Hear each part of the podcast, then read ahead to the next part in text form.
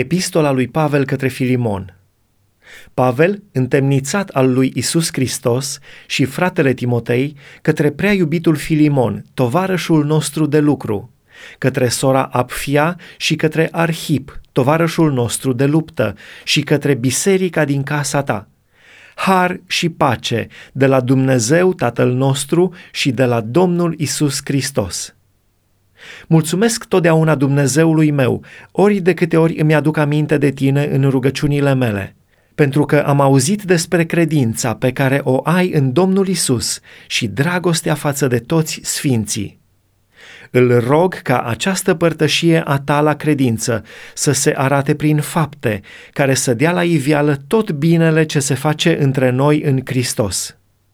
În adevăr, am avut o mare bucurie și mângâiere pentru dragostea ta, fiindcă, frate, inimile sfinților au fost înviorate prin tine.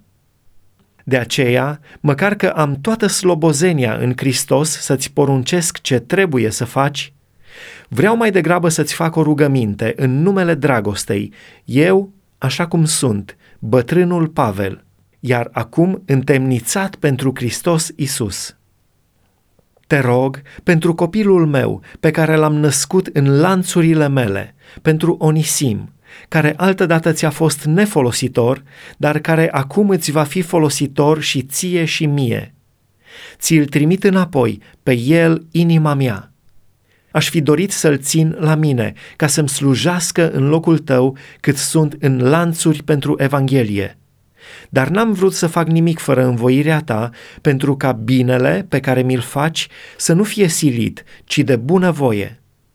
Poate că el a fost despărțit de tine pentru o vreme, tocmai ca să-l ai pentru veșnicie, dar nu ca pe un rob, ci mult mai pe sus decât pe un rob, ca pe un frate prea iubit, mai ales de mine și cu atât mai mult de tine, fie în chip firesc, fie în Domnul.